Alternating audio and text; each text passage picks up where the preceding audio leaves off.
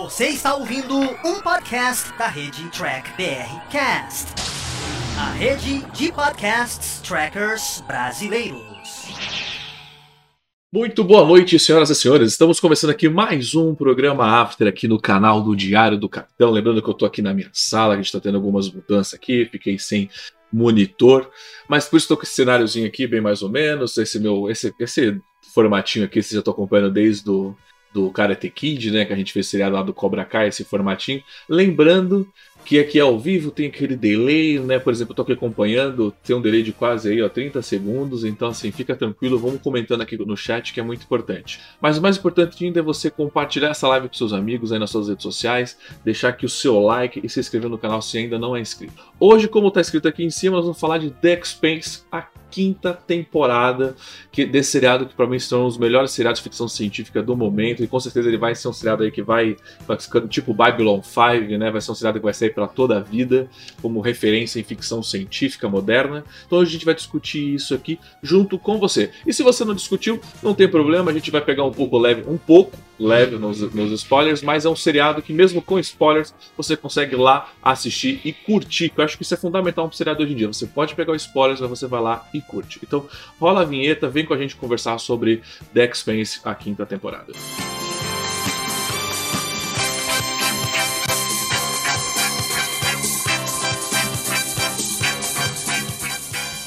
Pronto, estou aqui com o Fernando Afonso. Fernando Afonso, se apresente para o pessoal aí, deixa aí o seu, seu, seu boa noite. Fala galera, beleza, gente? Um prazer estar aqui mais uma vez para falar do que eu considero hoje a melhor série de ficção científica em termos de qualidade atualmente passando na televisão. Concordo plenamente, Fernando. Então, Fernando, muito boa noite pela sua presença. A gente vai dar aqui um resumo do, do seriado, do que foi até aqui. Vamos entrar em opinião geral e o roteiro. Então, por isso, rola a vinhetinha aí da nossa opinião geral.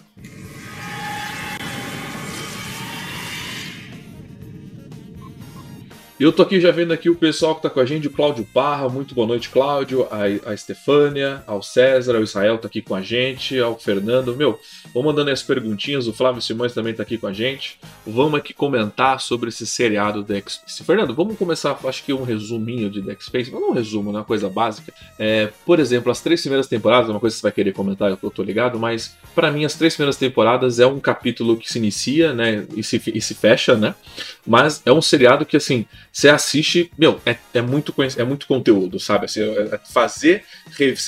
Dex Spence valeria um review de cada episódio, né? Da sua complexidade, do, do que é colocado. Principalmente a terceira temporada, né? Que é muita informação numa única temporada. Mas assim, as três primeiras temporadas, para mim, tá num patamar assim muito elevado. As duas últimas, como a quarta e a quinta, não se compara às três primeiras. Assim, se você não assistiu, entre lá, porque eles contam o arco da protomolécula, o arco da, da humanidade descobrindo né, vida fora do sistema solar, né? Acho que é o principal arco deles, né, dos três primeiros episódios. É, uh, só para colocar, por que, que essas três primeiras temporadas têm uma coisa tão diferente? Por causa que elas eram da Netflix, né? Uh, The Expanse são adaptações de livros. Eu não li os livros, mesmo porque eu normalmente prefiro primeiro assistir a série para depois ler o livro, porque o contrário é um tanto quanto broxante, né? Porque os livros são sempre tão melhores.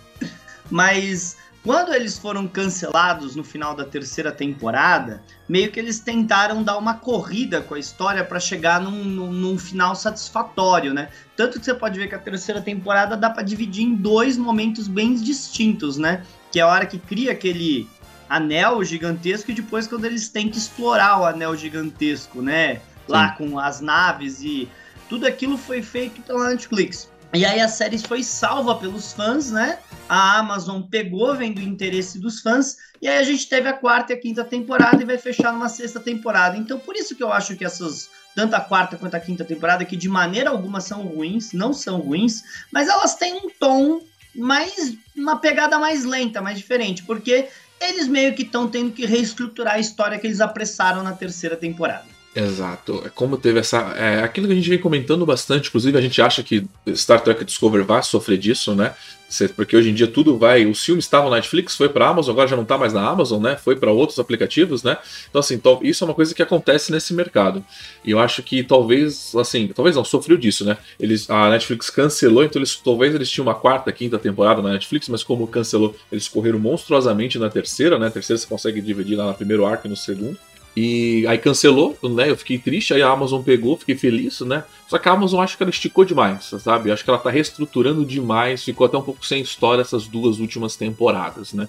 Somente a última. A última eu gosto, das, eu tô gostando, acho que acontece coisas muito importantes, mas essa última temporada, a gente vai comentar aqui com vocês, foi realmente se arrastou demais, mas assim, o nível de roteiro, que é uma coisa que eu sempre critico em Discovery, que assim, o negócio pode estar tá ruim, mas se o roteiro ali tem um, bons diálogos entre os personagens, né? Entre desenvolvimento de personagens, você fica ali, você assiste, né? E The Expanse, mesmo com a enrolação que teve, o nível de conteúdo, de entrosamento entre personagens, o pessoal até comentou aqui, vamos falar da mulherada de The Expanse, o nível de, desses personagens de X-Men é um outro nível, é muito melhor, sabe? Discovery tinha que aprender com esse seriado. Então a gente vai comentar tudo sobre aqui do, dessa quinta temporada. Mas assim, eu gosto muito da Expanse. Se você não assistiu, corre lá, assiste, tá na Amazon Prime todo o seu conteúdo. O Fernando, eu falei para ele assistir, né? Eu dei uns tapas na cara dele. E ele começou a maratonar e, tipo, não parou mais, né, Fê? É. Você e o Ivo me encheram o saco. eu não tava assistindo. Eu acho que, tipo, quando eu fui ver o painel, eu tava lá na, na CCXP, né? E eu fui ver o painel de Expense, né? Porque o painel de Expense era ou um antes ou um depois de Picar, eu não lembro. E aí que vai o negócio, porque, tipo, o painel de Expense não me deu vontade de assistir a série, porque eles não falavam da série, eles ficavam falando de, de outras coisas ali, que foi meio que um balde de água fria. Então não me deu aquela pegada, ah, vou assistir Expense, vou assistir Expense. Mas é, você, você me encheu o saco, o Will me encheu o saco, pandemia tal, vamos assistir, vai. E aí, realmente, a hora que. Eu acho que a primeira temporada demora um pouquinho para engatar. Mas lá pelo final da primeira temporada vira viciante essa porcaria. Sim. A primeira temporada é realmente é um, é um espetáculo. O Fernando vai sair, não tem problema. Mas a primeira temporada é realmente é um espetáculo vocês assistirem. Num contexto geral. Tanto de efe efeitos especiais para esse seriado. É... O Fernando pode comentar, né? O efeito especial para The Expense. Hora que você assiste numa televisão aí, HD, cara, que efeitos especiais. Os caras não pouparam dinheiro ou, ou cuidado para eles reproduzir efeitos especiais, reproduzir como uma nave se mexe, se move, se move no espaço. Eles tentaram ir bem a fundo nesse negócio de ficção científica. Por isso eu falo, é um seriado que está no nível de Babylon 5, né? Quando eles vão tentar ali pegar um foguete. Inclusive eu vou comentar que acontece muito isso na quarta e na quinta temporada, pouso de foguete. Né, eu acho isso que é o que está rolando no nosso agora, tipo, o Musk lá, Elon Musk, né, tá tentando pousar um monte de foguete explodindo e nesse seriado acontece bastante isso. Cenários, cara, os caras capricham demais nos no, no cenários do seu roteiro, roteiro não, é roupas, assim, é um seriado lindo, bonito de ver. O Fernando falou, a primeira, assim, porque acho que assim, porque você acha que começa devagar? Porque você está tentando se familiarizar com um novo universo. Para pra pensar, né? É um novo universo que você tá assistindo, que estão criando ali. Então realmente é devagar, mas a hora que você entende o plot, o final é, é, é muito bom. O final da primeira temporada é espetacular. Inclusive, né, teve live da nova frota. A gente só tá fazendo da última temporada, a gente não vai fazer das temporadas passadas. A gente pode abrir outros temas de The mas quem vai fazer, acho que esses outros reviews, acho que vai ser o pessoal junto com o Israel, né? É, o, o, Se eu bem me lembro da, do cronograma, porque o Israel passa o cronograma para mim, né? Pra eu, pra, pra eu dar uma olhada e dar os meus pitacos, mas é tanto cronograma. Não lembro muito bem. O Israel tá aí no chat, ele pode falar melhor. Mas eu acho que o próximo que eles marcaram é para falar de tecnologias. Tá. Eu não o... tenho certeza. Entendi. Mas é realmente impressionante os efeitos visuais. E sabe o que, que eu gosto? Eles são bem genuínos e autênticos. Como assim? Tem muito seriado, inclusive do Babylon 5, eu posso colocar essa crítica em Babylon 5, tá? Que decidiram que batalha espacial é tem que copiar Star Wars. Galáctica, que eu amo Galáctica, mas copiou Star Wars em batalha espacial. Babylon 5, que eu amo Babylon 5, mas copiou é, é, batalha espacial de Star Wars. E Star Trek ultimamente está copiando, copiando batalha espacial de Star Wars com cruzadores de um quilômetro de altura, né? Então, isso não. The Expense não faz isso. Expense é genuíno na forma de batalha. Eu acho que No máximo, uma cena ou outra de Starship Troopers era assim, por causa que, tipo, eu não lembro de ter visto ficção científica que tinha essa visão única de batalha espacial, de você ter que colocar o traje espacial porque uma bala fura o casco. Então não vamos tirar a atmosfera aqui pra gente conseguir trabalhar sem atmosfera, que é melhor pra, pra, pra, pra batalha. Pô, negócio, eu não sei fisicamente se faz sentido ou não, mas eu achei interessante. Não, faz todo sentido. Você, tá, você não tem escudo, né? Vamos parar pra pensar. Você não tem uma nave que você não tem escudo. O cara pode te mandar um míssil, a nave pode quebrar, quebrar no meio. O que, que você faz? A sua roupa é o traje, né? Você, fica, você tá separado da nave, né? Isso é uma sacada muito boa. Mas, ó, a gente já deu nossa opinião geral desse seriado, a gente já deu aquela vontade de você assistir. Se você não assiste, corre lá, assiste, mas vamos comentar a quinta temporada. A Stefania já comentou aqui. E, e os modelitos de joias da Vassarala. Cara, que personagem. Que, que sabe, né? Que, que, tipo, que, que, mulher, cara. Esse, a gente comentou muito, eu e o Fernando, sobre ela, né? Porque a reviravolta que dá é, tipo, de um roteiro na quarta e quinta temporada com ela é espetacular. Então vamos entrar agora no roteiro para analisar esse personagem e todos os outros.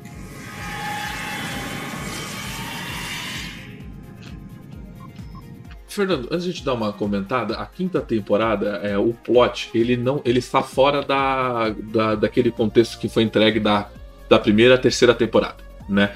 Porque a primeira e a terceira temporada, se você for ver, é um grande filme, é, um, é, um, é, um, é tudo é um contexto só. Você assiste de uma vez só aquele roteiro, né?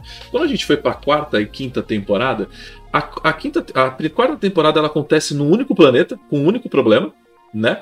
E a quinta temporada agora ela acontece também a mesma coisa. É no, é no sistema estelar, né? mais no sistema interno, e com um único problema, né? Que eu esqueci até o, o nome, o Inarus, né? O Inarus ele se tornou o grande Inarus. Marcos Inaro, nome forte, inclusive, o, se tornou um, um grande problema na terceira, e, e, ficou só nisso, né? A gente eles deu aquela quebrada, né, de roteiro que a gente tinha na, na Netflix, né? Para um único problema de temporada, né? A ser resolvido, a ser combatido, né? É, o. o pra, só para comentar então do, do Marcos Inaros, pessoalmente, eu acho que ah, o grande vilão da temporada tem um passado com a Naomi que faz com que ele e o Holden tenham aquilo. Eu acho que é um pouquinho, sabe, coincidência demais, mas a gente aceita. A gente aceita. Porque não, eles não forçam esse tipo de coisa a todo momento né? Então, quando é de vez em quando, a gente aceita, mas se o crítico em mim fala que Pô, mas o grande vilão da galáxia é o ex-namorado da Naomi, né? é, é, pra, é, assim, eu, o que só me incomodou nisso tudo foi que o cara sumiu durante, sabe, 30 anos e de repente ele aparece com uma frota monstruosa de naves, né? Tipo assim, com o exército do, dos coisas, mas, né, isso foi a única coisa que me incomodou foi que um personagem que é o Marcos Inaro sumiu, você nunca via ele não era, você nem via falando, acho que isso foi um, talvez foi um erro da Netflix não ter comentado do nome dele nas outras temporadas, quarta, que era possível. Quarta o... temporada ele é mais comentado. A gente descobre a realidade do passado da Naomi e fala Sim. do Marcos na quarta temporada mesmo, né? É, mas que ela busca o filho dela, que ela realmente encontrou na, na quinta temporada, né? Que eu, mas assim, eu acho que faltou eles ter comentado um pouco desse. Se eles queriam. É, faltou a construção do vilão, não ter jogado ele logo de cara, né? Nessa quinta temporada. Faltou, faltou um pouco disso, tá? Mas assim, eu sobre essa quinta temporada eu gostei muito, assim, mas numa questão de roteiro, é que foi que eu brinquei com o pessoal. A quinta temporada, infelizmente, ela se resume acho que do primeiro ao quinto episódio, né? E depois o último episódio. Né? A gente fica ali, a gente fica ali do sexto, sétimo, oitavo, numa mesma situação, chata pra um cacete, nada acontece né? É o que? É, uma, é, é a Naomi presa numa nave, é o cara tentando chegar nela, e tipo assim, nos outros, nas outras temporadas ele queria chegar na Terra, mas ele tava em Marte. Pá, cheguei. Aqui não, né? Gente, a gente vai fazer piores momentos? Não, não, a gente vai fazer piores momentos. A gente tá no bloco 1, roteiro, tô falando questão tá, de roteiro.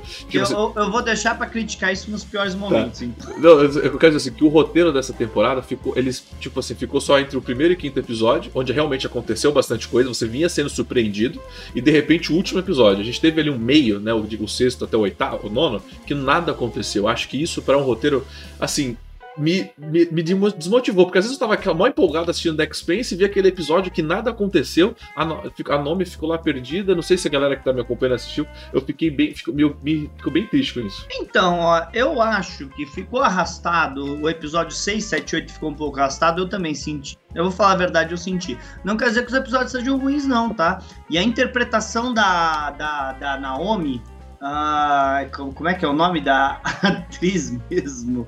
Dominique Tipper. Dominique Tipper. A interpretação dela, principalmente naquele episódio que ela tem que ir lá mudar o sinal, é fantástico. E eu adoro o personagem da Naomi por causa que ela é uma personagem muito. Eu não quero. Eu não quero usar, tipo, jargões, né? De modinha. Mas ela é uma personagem fantástica por ela mesma. E aí você vai. Quando ela tem que bater em alguém ou fazer alguma coisa, ela não faz isso sendo a mais poderosa da galáxia, fazendo golpes de Kung Fu, Jiu-Jitsu ao mesmo tempo e batendo em pessoas três vezes o tamanho dela. Não. Ela usa a inteligência dela, por causa que ela é uma super engenheira.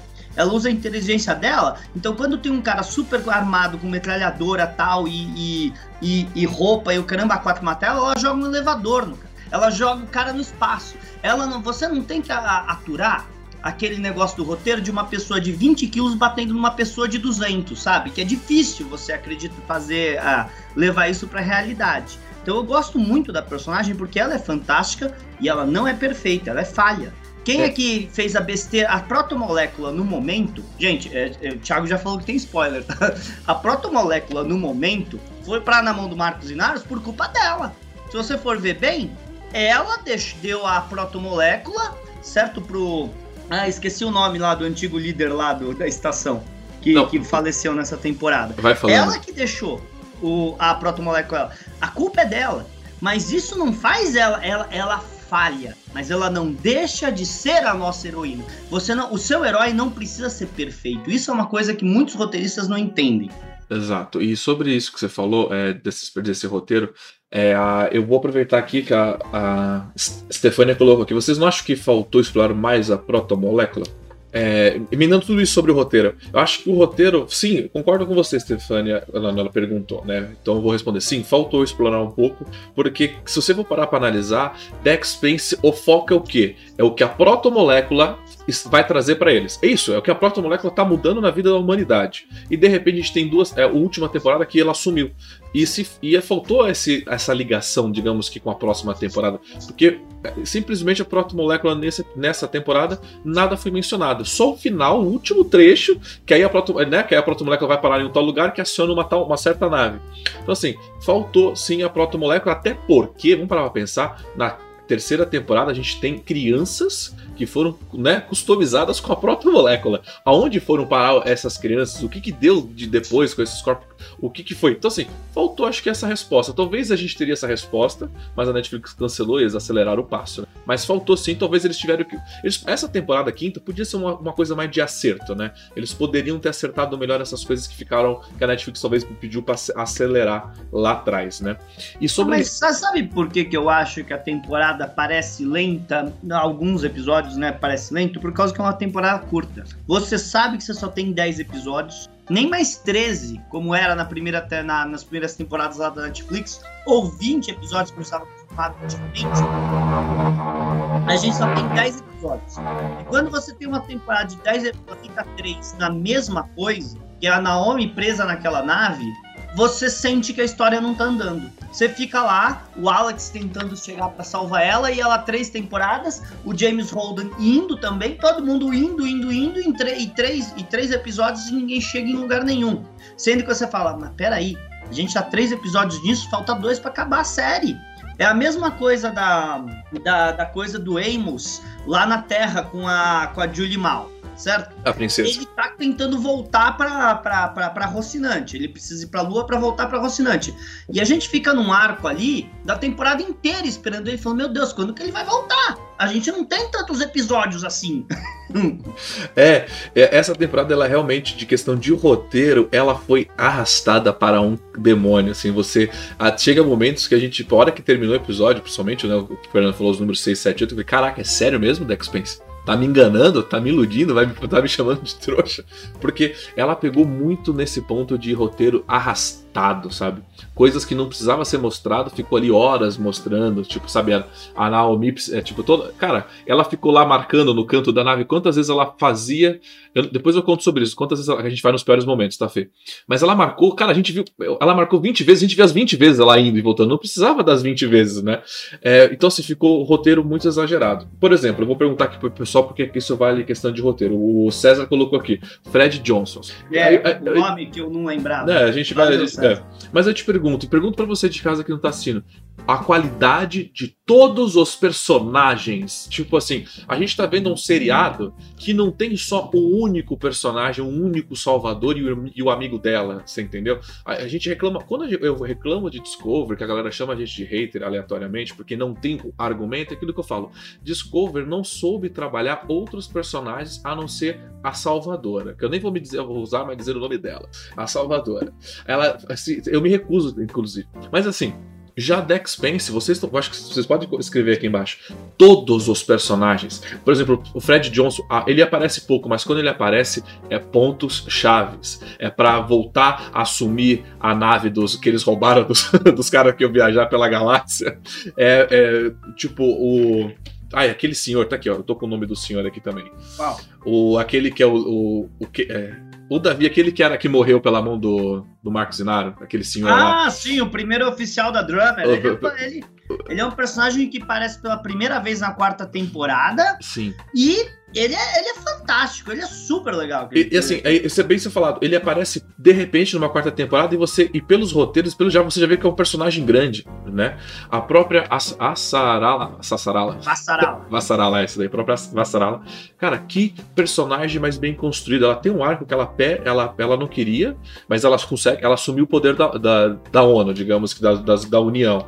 Aí de repente ela perdeu por uma votação, que, cara, aquilo foi muito legal. É, o marido dela questionou ela, você vai ganhar mesmo apelando pelo lado. Né? Cara, aquilo, sabe, é, o marido dela que, é, que não é, cara, é um, apareceu o quê? Três minutos de tela, tem um peso muito pesado na, na consequência de outro personagem. Então, assim, Dex Spence, a gente não tá vendo o grande é, James Holder, inclusive na quinta temporada ele sumiu, a gente não tá vendo James Holder salvando o universo, não, a gente tá vendo humanos salvando todo mundo. Isso que eu achei, que eu acho que Dex Spence tá de parabéns na sua qualidade de roteiros por conta disso. Todos os personagens, não importa o seu tamanho, têm participação e têm peso na trama como um todo. Isso sim é uma tripulação. É, tem vários momentos das outras temporadas de tripulação que, que, que, que, são muito memoráveis. Eu não consigo esquecer na quarta temporada que ele. Não, na, desculpa, na terceira temporada que a Bob e o time dela lá de marcianos têm que ir lá prender o, o, o Holden. Então o Alex e o Amos estão trocando tiro. E aí tá aquela parada assim e fala: Bob? Aí ela, Alex? E eles não sabiam que estavam atirando um no outro. Cara, são, são, interações tão gostosas entre os personagens que não parece forçado, sabe? Isso é Sim. é muito legal. Você tem personagens que interagem um com o outro do nada, que, ah, que na verdade é aquilo, né, Fernanda? Quando você escreve um bom, um bom roteiro, você consegue aconselhar dois personagens diferentes, né? Numa única, numa única, para uma única aventura, né? E tem detalhes de Dex Spence que acho que é na segunda temporada ou na terceira, onde os marcianos vão, é, tem terrestres e marcianos que eles estão lá invadindo a protomolécula. Aí ela mesmo, né, a, a, a, chama de mulher tanque, né? Porque vamos ser sinceros, né? ela é um tanque, né? Ainda mais quando ela bota a toda Bob, a, a, Bob... a Bob, eu acredito que bate num cara de 200 quilos só de olhar a cara de mal que ela faz. E a Bob, quando bota aquela armadura, ela é um tanque. E é legal que ela vê de longe que os caras não estão atirando neles, eles estão atirando entre si, tá tendo problema. Então, assim, Dex Space vem com os mínimos detalhes para você, que, cara, você olha aquilo, você, você faz, você faz. E aquilo que eu. Aí, vamos lá, eu devia ter feito essa pergunta, né? Você quer fazer parte da tripulação da Rocinante? Vamos fazer essa pergunta lá? Essa é uma pergunta que acho que vale escrever. Você aí de casa, você gostaria de participar da tripulação da Rocinante? Porque, olha, eu, eu, eu gostaria, cara. É uma ainda mais com, com, com, com o Amos, cara. O Amos é um puta personagem, cara. É um personagem que tá ali sempre na dele, mas é, é fantástico a participação dele. É, é, super interessante realmente a gente ver que uh, a primeira temporada eles trabalharam muito tempo para fazer eles serem uma tripulação, porque eles originalmente, o James Holden não era nem o primeiro oficial da nave de transporte deles na primeira temporada. E quando dá todo aquele problema, a nave deles é destruída, a namorada original do, do, do, do, do Holden morre e tal, tem tudo aquilo, e até eles pararem na Rocinante, decidirem fazer a coisa certa, eles têm que se conhecer. E a gente vai conhecendo os personagens com eles, trabalhando aquela interação dos quatro. Por quê? Porque na primeira temporada a gente tem seis personagens principais, os quatro da nave, né? O detetive Miller e a Vassarala. Esses são os personagens principais que a gente tá, tá torcendo. E, e, e, e, tipo, é muito legal que a gente vai conhecendo eles conforme eles vão conhecendo uns aos, aos outros. Então, essa construção de mundo, de universo, e a gente vai entendendo a regra, o que, que é o, o, o pessoal do cinturão, o porquê dos marcianos quererem é, ter, terem feito a independência, porquê dos problemas infra, infraestruturais da Terra. A gente vai tipo, eles não precisaram de 50 anos de lore para explicar pra gente as regras daquele universo. E isso foi muito bem construído da série. Então, você perdeu tempo nos primeiros episódios da primeira temporada? Perdeu. Mas agora eu não preciso mais explicação. Eu tenho. Eu tenho as explicações. Elas estão lá para mim. Sim, isso é, isso é quando você. Porque quando você tem um, um, universo bem roteirizado, bem escrito, com leis dele, você não precisa ficar toda hora relembrando aquilo ou, ou refazendo aquela regra, né? Você já falou lá atrás. Você, agora é bola pra frente, né? E o pessoal aqui comentou aqui, ó, eu gostei desse comentário aqui do, do Zeca, aqui, corintiano. Até o vilão de Dex Spence a gente odeia com gosto, né? O César colocou aqui: o vilão é vilão mesmo. Sim, porque aquilo, ele é bem construído, você entendeu? Mesmo ele ter aparecido do nada, quando eu falei, é, tipo, vem dando o nome de repente ele aparece, a gente, ele, ele é, como que ele, eles a participação que ele participa, olha que eu me perdi nas palavras, vamos lá. É. Mas os momentos que ele participa é bem construído. Você vê o potencial dele, você vê a influência dele sobre o filho, né? Porque ele, ele transformou o filho num assassino. Vamos parar pra pensar? Ele construiu o filho para matar em nome dele e morrer em nome dele. Que até é uma coisa é, que uma lavagem cerebral, né? É, você vê que o cara faz. Assim, teve só teve uma cena lá que quando ele consegue explodir tudo, que ele dá aquele baita discurso, né, pra tripulação dele, aquilo é muito bacana, mas só faltou a boina. Não sei se você percebeu, né, Fernando? Se tivesse botado uma boina vermelha de lado, eu falei, olha que essa referência eu peguei. Só faltou ele colocar a boina. Mas, cara, é um personagem, o Marcos Inário, o ator, tipo assim, a interpretação desse ator também, como todos os outros, tipo assim, te convence de uma maneira, cara, te coloca dentro do universo espetacular. E essa quinta temporada também teve a participação especial da da Drummer, né? Que é a companheira. Sim, a Drummer tava muito bem nessa temporada. A, e não só ela, ela teve participações de mais outras personagens femininas, eles destacaram bastante nessa quinta temporada, mas a Drummer também, como capitã, líder das, das três naves, ela também se destacou bastante. É um personagem. Você vê, né, cara? Que eles têm ali personagens ali, tipo, Cs que transformam em B e de repente viram A. Né, na temporada. Isso é, é, isso é espetacular, cara. E se você vê os grandes escritores de, de Expense e tal, eles não têm uma, uma uma carreira muito longa, vai. Eles trabalharam mais, eles trabalham em Expense, trabalharam em coisas como tipo Cowboys e Aliens, Homem de Ferro, uma coisa assim, outra, mas eles não têm uma experiência tão grande, porque eles estão focados em Expense, eles não estão trabalhando outras coisas. É interessante ver. Eles não têm essa experiência toda em outros trabalhos, mas eles estão acertando, né? Sim, e como o Zé colocou aqui, mulherada da Expense é top. Cara, então, é, realmente é top. Eu. Pode falar. Então, é nenhuma personagem feminina das principais, óbvio que tem uma outra personagem feminina que são de apoio que você mal sabe o nome, isso acontece, tá? Mas nenhuma das personagens femininas da série, ela simplesmente é jogada lá tá sem motivo de estar tá na série, tá lá só pra trazer alguma cota de diversidade. Não, elas são personagens tridimensionais, elas têm motivos para existir, elas têm alusões, elas têm defeitos, elas têm virtudes. Você sente que elas são pessoas reais, e isso é muito bom.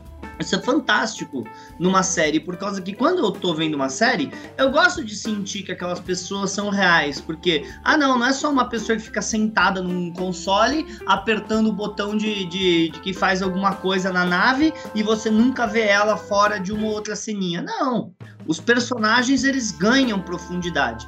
E, por exemplo, vai, Lembra aquele piloto que morreu no, no, na, na terceira temporada que ele foi tentar passar pelo arco? Sim. Eu sei muito mais de um personagem que apareceu em um episódio de Expense e morreu nos primeiros 20 minutos do episódio do que eu sei, por exemplo, de vários personagens da tripulação de ponte da Discovery em Star Trek. Em um episódio eles me deram mais contexto para um personagem que só tava lá para mostrar que, que que forma a vida ia morrer se passasse pelo arco do que personagens que eu tô assistindo há 40 episódios. Então, tipo, você vê que o escritor é muito bom quando ele consegue em 10 minutos te fazer o personagem ser tridimensional e você entender ele. Exato. É, a Bo é Bomber, né? A Boer, Boimer. Boimer. Não, não, tô falando da, ah. da, da Marte, da fuzileira. Ah, tá, a Bob. Fala A Bob, mas- é isso, a Bob. É que você falou. Ah, é uma coisa que eu comentei muito quando a gente estava assistindo aqui, eu, o Fernando, com o Paulo. O Paulo ia participar, mas não pôde participar dessa live. A gente veio comentando muito, tipo, da diferença dela com a Michael. Porque a gente fez um paralelo que, digamos assim, em, em Star Trek, a gente teve a Michael em Discovery, a Michael 2.0 em Picard e a Michael 3.0 ali na, no, no Lower Decks, né? Aqui em Discovery, em Discovery Deck Space, a gente tem três personagens no mesmo estilo, né? Se for parar pra analisar, né? Tipo ali da Michael. Mas assim, a, a Bob, cara, a Bob você vê ela treinando. Quantas vezes você vê ela treinando? Quantas vezes você vê ela treinando o rifle? Quantas vezes você viu que ela tá ali por- é, como capitã ali? Porque todo mundo respeita ela em volta dela, sabe? A patente dela não é porque ela ganhou, porque alguém falou, você vai ser a primeira oficial.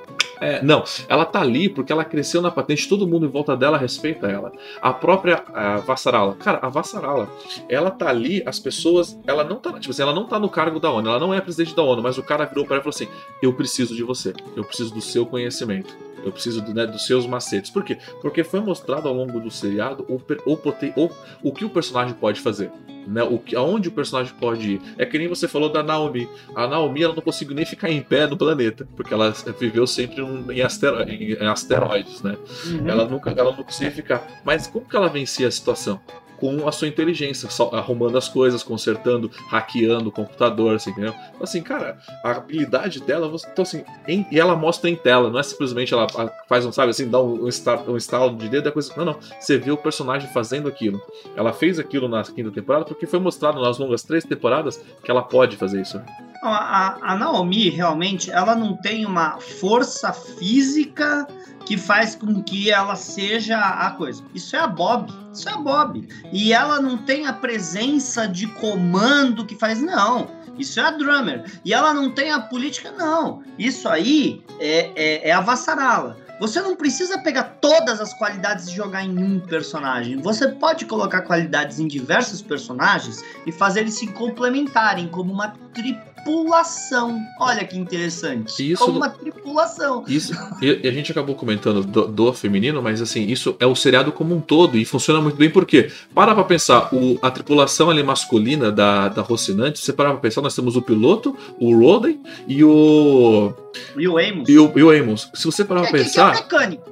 mas se você A, a parar Naomi é engenheira-chefe, mas o Amos é o mecânico. É que ele funciona muito mais como chefe de segurança, mas de verdade ele é um mecânico. Sim, mas se você parar pra analisar esses três, você vê que os três, um, se- um completa o outro. Os, entendeu? É. Nenhum, é, nenhum é, o, é, o, é o 100%. É os três, um depende do outro pra, também pra coisa acontecer. E aqui, ó, o Israel colocou aqui: cada personagem tem uma personalidade desenvolvida. Vários, é, vários assumem ações fundamentais e revezam o destaque crescendo. Necessidade sem desconstruir ou diminuir o outro personagem. Que é uma coisa que The Expanse mostrou como você consegue fazer isso de uma maneira simples e fácil. Cara, eu gostei muito daquela cena nessa temporada que o, que o Alex fala pra Bob. É, o Amos é terrível, é isso, é aquilo, é papapá, mas eu sei que ele levaria um tiro por mim a qualquer momento. E, e isso é legal. Você tem um personagem, o Amos é um personagem super falho, super falho, mostrou o passado que ele teve e tal, mas é um personagem que, pela, a, pela convivência ali com o Holden principalmente, mas com a Naomi e com o Alex e com toda a situação que ele vai ganhando, é um personagem que decidiu evoluir além de ser só o, o cara forte.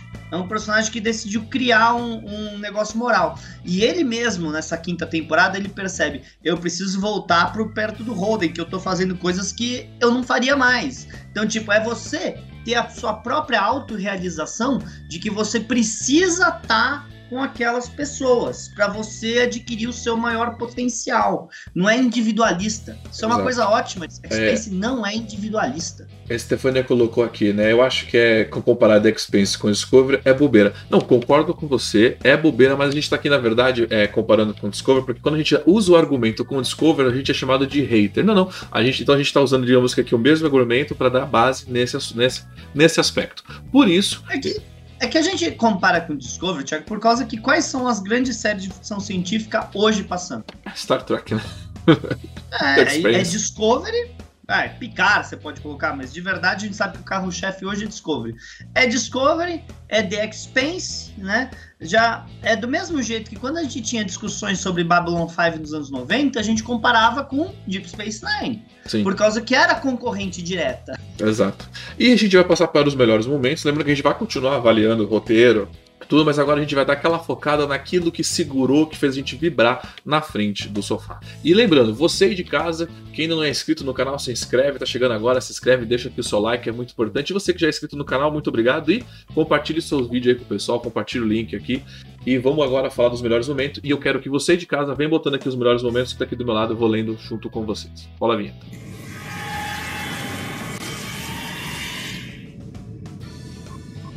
Melhores momentos. Cara, é, teve, é, esse episódio teve bastante melhores momentos, né? Não tem como comparar. Teve mais ruins, mas gente, acho que os, os melhores estão tão bons. Você quer começar com o Fer? Olha, para mim, cara, o melhor momento dessa temporada é todo o arco da Vassarala. O arco da Vassarala nessa temporada, dela ser jogada de lado pelo governo e os assessores da, da secretária-geral da ONU não deixavam ela falar com a secretária-geral. Ela estava vendo o que estava acontecendo, ela queria mandar, né? Porque mandaram ela para Lunar para ela ficar quieta. Só que ela lá na Lunar percebeu que tinha coisa errada acontecendo. Né? E aí a, a, os assessores da, da, da, da secretária-geral não deixavam ela falar o que estava acontecendo. Eles desligavam na cara dela.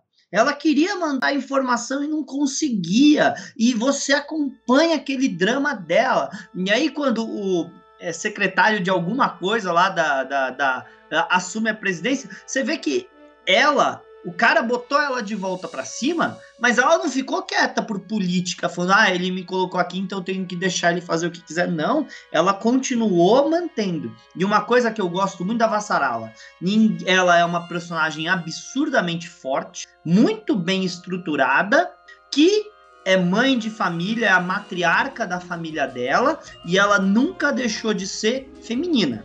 Ela usa os colares, ela usa as joias, ela usa as roupas, ela abraça a cultura dela, porque dá pra ver que ela é uma coisa meio, meio indiana, né? Tudo bem? Ela abraça a cultura dela na maneira dela se vestir e eu não olho e vejo o rambo de saia. Eu olho e vejo uma pessoa que abraça a cultura dela, que não foi masculinizada para se tornar forte. Porque nenhuma mulher precisa ser masculinizada para ser forte. Não tenho nada contra uma mulher masculinizada. Só que você não precisa ser masculinizada para ser forte. Exato, esse foi um momento muito bom do seriado mesmo, né? Porque ela tentando, ela tentando alertar a Terra, né? E a Terra, tipo, simplesmente cagando para ela. E era o que eles estavam fazendo, eles estavam tentando excluir ela, porque ela realmente tinha um peso muito forte. Então, a, a, quando a, a, nova moça sumiu, ela tentou excluir ela. E quando começou o ataque, para mim o melhor momento, uma reviravolta ali para mim mesmo, foi quando o ataque à Terra, né? Quando ele conseguiu jogar dois, é, foi um depois do segundo, né?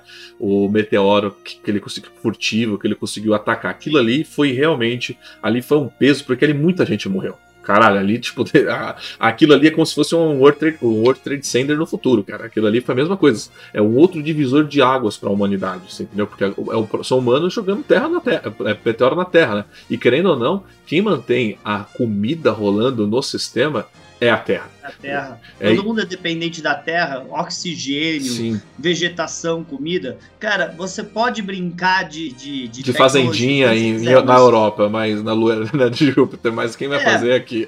Você precisa, você precisa do básico para sobrevivência da vida humana. Sem água, sem oxigênio, não vai rolar. Isso é, é Terra. E aí a, a Stefania colocou aqui. É, que, teve, é, que ela teve que falar com o cozinheiro, que é o, digo chefe, né, para conseguir entrar em contato com a coisa. Cara, e você aí você falou, né, o respeito que ela tinha com todo mundo em volta dela, né? Não era aquela pessoa arrogante, né? Você viu que ela, as pessoas confiavam nela e ela, e o, aí o, o chefe de cozinha foi lá, né, da, da nave, foi levar até ela. Tipo, todo aquele. Essa passagem morreu junto com todo mundo que tava naquela nave, né? Cuidado. É, é, complicado, né? E eu achei engraçado, né? Que ela não queria, aquela presidente não queria sair do planeta, né? Mas, cara, a primeira coisa que ela tinha que ter feito era tirar da nave do planeta.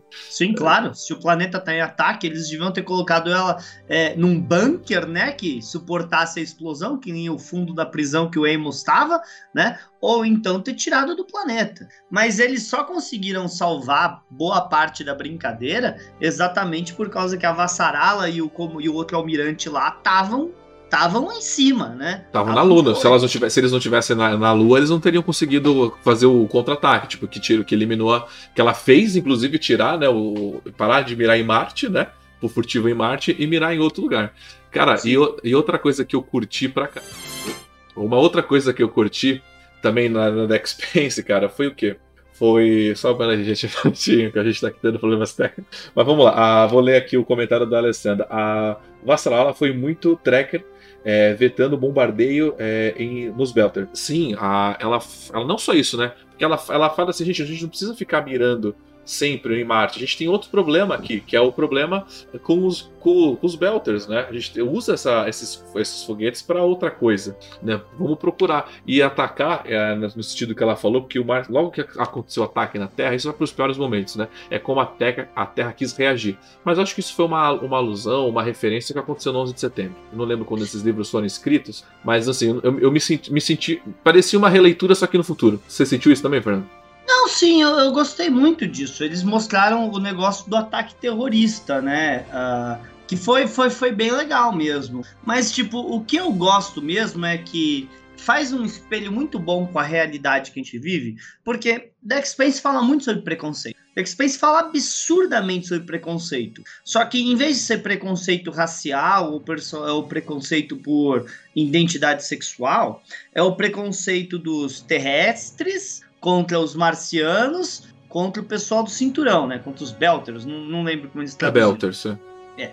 É, é, é, é um preconceito ali. E você vê que cada sociedade meio que desenvolveu uma cultura meio que própria por causa disso. E aí a gente vê, eu tenho preconceito do outro, tem preconceito do outro, as três nações têm preconceito uma contra a outra. E aí a gente está vendo, por exemplo, Marcos Inaros usar esse, esse preconceito para separar as pessoas, que é uma coisa que a gente tá vendo hoje. As pessoas que se dizem é, lutadoras da virtude, da bondade, estão usando o preconceito para separar as pessoas em vez de tentar unir as pessoas. E isso é uma coisa que a Vassarala fala no final. A gente vai vencer por causa disso e aponta para a tripulação do Holden, porque você, o Marco Inaros odeia vocês, porque vocês mostram que nós temos que trabalhar juntos sem abaixar a cabeça cabeça um pro outro por causa de passado, mas sim trabalhar junto. Passado ficou para trás. Passado a gente usa para aprender, não para julgar a pessoa pelos atos dela futuros. É, esse foi, esse foi o final do seriado, né? De encerrar, que foi o melhor. Que ela dá esse discurso para eles, né? Por isso que ele odeia tanto a gente, né?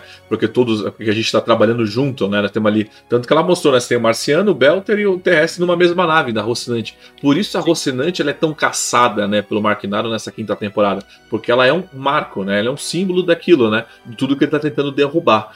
E eu tinha um outro melhor momento também. O melhor momento também que eu assisti, tipo, que, é um, que dá aquela reviravolta no seriado, né? É quando eles estão lá na estação de construção ali, que fica, também fica no cinturão, né?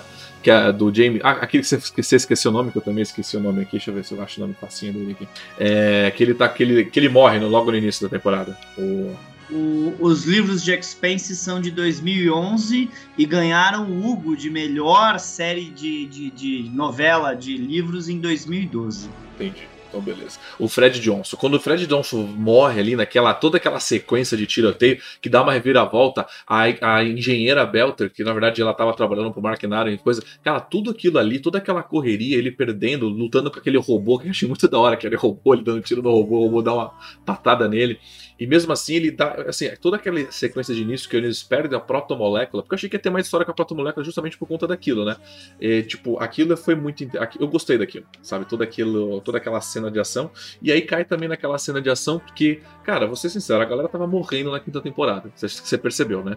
A galera começou a morrer na quinta temporada. Eu falei, caraca, a hora que o James Holden falou que tinha quatro, cinco naves para atacar eles, eu falei, caraca, eles vão matar o cara eu achei naquele ponto ali. Foi o melhor momento pra mim, por quê? Porque eu achei que eles iam matar o cara e eu. E do jeito que a coisa vinha acontecendo, eu falei, ele vai morrer. Mas aí você tem aquela reviravolta monstruosa, que aquilo foi para mim também foi, foi, foi, espetacular. Que ele recebe a ajuda da. da tá aqui, o nome da Drummer, que eu, o nome é. só péssimo nome. Que ele recebe a ajuda da Drummer, tipo, ali numa reviravolta, que ele vai tentar passar, que ele vai passar correndo. Na verdade, ele, ele ia lutar, mas tem que fugir, né? Não ia conseguir fazer muita coisa. Porque Aliás, que se você fosse a Drummer, você tinha matado, matado Marcos Inaros lá no começo ou não? Cara, aquilo é, aquilo a gente vem comentando. Aquilo, é, esse é o melhor momento porque dá o que ser falado depois do seriado, que é aquilo que eu falo, né? Gera, Star Trek é bom por conta disso, porque gera aquela discussão pós seriado. A gente discutiu isso no carro, inclusive, né? Indo lá gravar é. Luiz. A gente falou, cara, ela devia ter matado o cara ali, né? Eu, eu, eu, ela tinha que ter matado ele ali, por mim.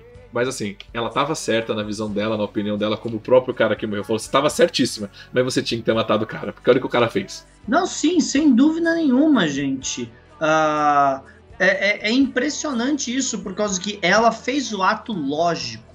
Ela fez o ato lógico correto. E é aquilo, uma vez o Picard falou isso. Você pode dar todos os passos certos e ainda perder. Ele falou pro Data naquele episódio que o Data tava jogando o joguinho lá com, com, com o outro cara. Você pode fazer todos os passos corretos e ainda perder. A Drummer fez todos os passos lógicos e corretos e perdeu o jogo.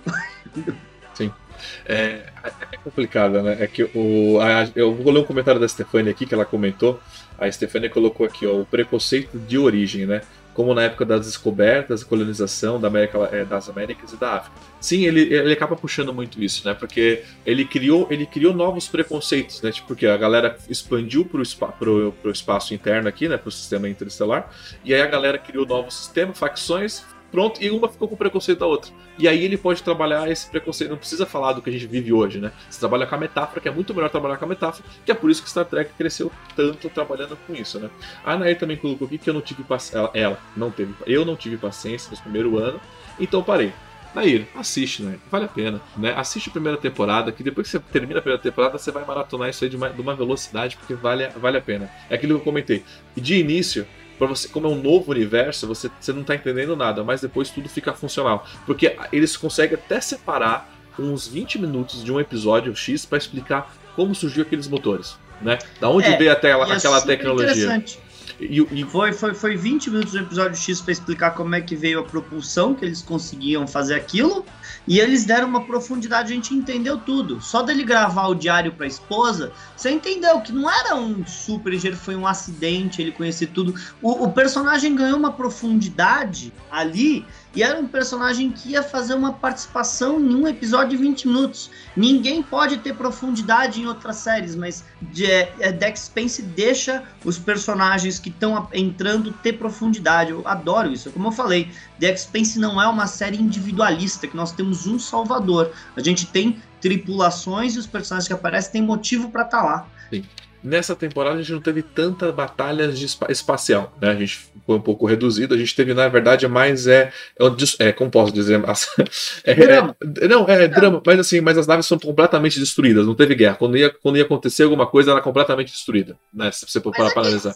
Se a gente for ser lógico, numa, num, num, futuro que não existe escudos, amigo, se um míssel te acertar no espaço, você tá morto. Não precisa ser um míssel, né? Se uma bolinha, se uma, se uma pedra desse tamanho acerta a tua nave, você tá, já era. Né? Cara, cara, eu adoro aquelas cenas de batalha espacial que eles estão lá e você vê os tiros varando, a nave passando do lado deles. Por quê? Porque passou pela fuzilagem. Sim. Não, e uma coisa que Dex Spence ele, ele sumiu um, um, lado também, porque a gente trabalha com ficção científica, a gente vê muitas naves, tanto Star Trek, porque isso é, é, o problema é Star Wars, né? Porque Star Wars parece que a gente tá lutando na Primeira Guerra Mundial, se eu parar pra analisar. Mas é que assim, no, no espaço, se você parar pra analisar, é que é, é Dex Spence traz isso bem. Eu não preciso estar do teu lado para atacar você.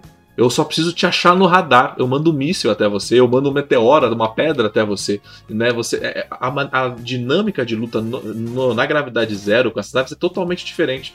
E isso nas outras temporadas, principalmente na terceira, eles mostraram muito bem isso, né? Que uma nave para des fazer a desaceleração, porque, cara, são porta-aviões no espaço, sabe? São destroyers no espaço. Inclusive, até o formato deles parece aquelas torres, né? Para justamente gerar gravidade. Aquilo eu acho. Eu, eu acho isso Você muito. Não tem necessidade de ter aerodinâmica na porcaria do espaço. Star Wars.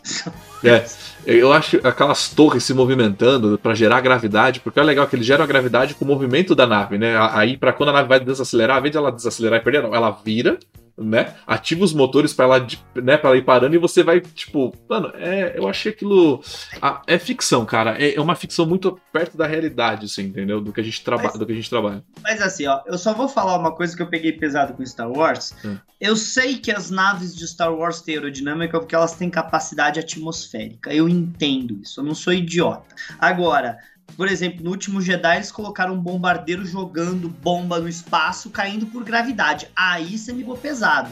Desculpa, o último Jedi é uma falha completa com o filme. Entendi. O Fernando ele precisa falar mal sempre do último Jedi aqui, né? Você me acha uma Tá, tá no meu contrato.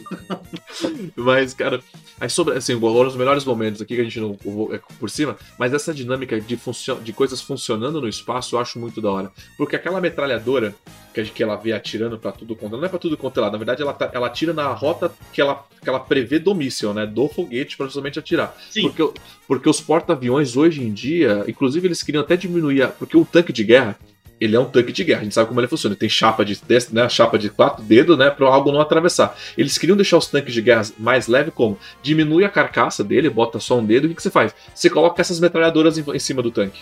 Porque Sim. se algo vai atingir ele, a metralhadora destrói antes de chegar nele, né? E, e levar isso pra Deck Spence, isso eu curti. Tem um canhão, então assim, tem um canhão a laser, né, em Deck Spence, né? Não, não dava pra não ter. Se a gente já tem canhão a laser hoje, não dava pra não ter um canhão a laser em Deck Spence, né? E o que eu acho legal é que ela, ela gera, um, inclusive, um, um, um tranco, né, quando ativa. Tipo assim. É, porque te joga pra trás, faz sentido. Cara, então assim, eu acho, eu gosto muito disso, porque quando você tá ali vendo. Porque, como. Eu não sei quem falou aqui, eu não sei se foi o, o, o Zeca Carioca, assim, eu gosto, é de, eu gosto das batalhas das navinhas navinha. Cara, quem gosta de ficção científica, acaba querendo ou não, gosta desse, dessa dinâmica, gosta de ver isso acontecendo, entendeu? Ainda mais quando tem um pé ali na, totalmente. E o que, que eu falei? O Elon Musk não tá tentando fazer aquela nave pousar, um foguete pousar? Sim. Que aquilo, é uma, pra mim, é uma surpresa, porque eu lembro que eu via Thunderbirds. Quem lembra de Thunderbirds? Aqui coloca no comentário. Coloca aqui no Thunderbirds. Quem lembra do Thunderbirds? Da Thunderbird 1. Cara, eu. Ah, fico... tenho certeza que o Carlos lembra. É. Cara, eu ficava muito puto com a Thunderbird 1, que ela pousava em pé retinho. Eu falava, mano, você tá louco? Esse é um foguete, como esse foguete vai pousar em pé? E de repente o Elon Musk pousou um foguete em pé, cara. Eu fiquei muito puto. Eu falei, cara, como esse cara conseguiu? E aí na quarta é, o, temporada. O, Elon Musk está trabalhando exatamente isso. Como por causa que tudo que a gente joga pro espaço, a gente acaba perdendo muita coisa. E é milhões e milhões. Então, a ideia é economizar, né? Se eu não perder nada, não ser combustível, eu economizo milhões e quem sabe a exploração espacial fica uh, economicamente viável. Porque, pô, gente, a gente não explora o espaço de verdade porque economicamente a gente só perde dinheiro. O que, que tem na Lua que a gente quer? Bom, é, entrando nesse. Agora a gente já falou aqui dos melhores momentos. Passar... O Carlos falou que ele lembra de Thunderbirds vagamente. mentiroso, mentiroso. Vamos. Ele lembra de tudo. O Carlos é uma enciclopédia de seriados antigos. Vou passar para os piores momentos e aí a gente abre a pauta para o público.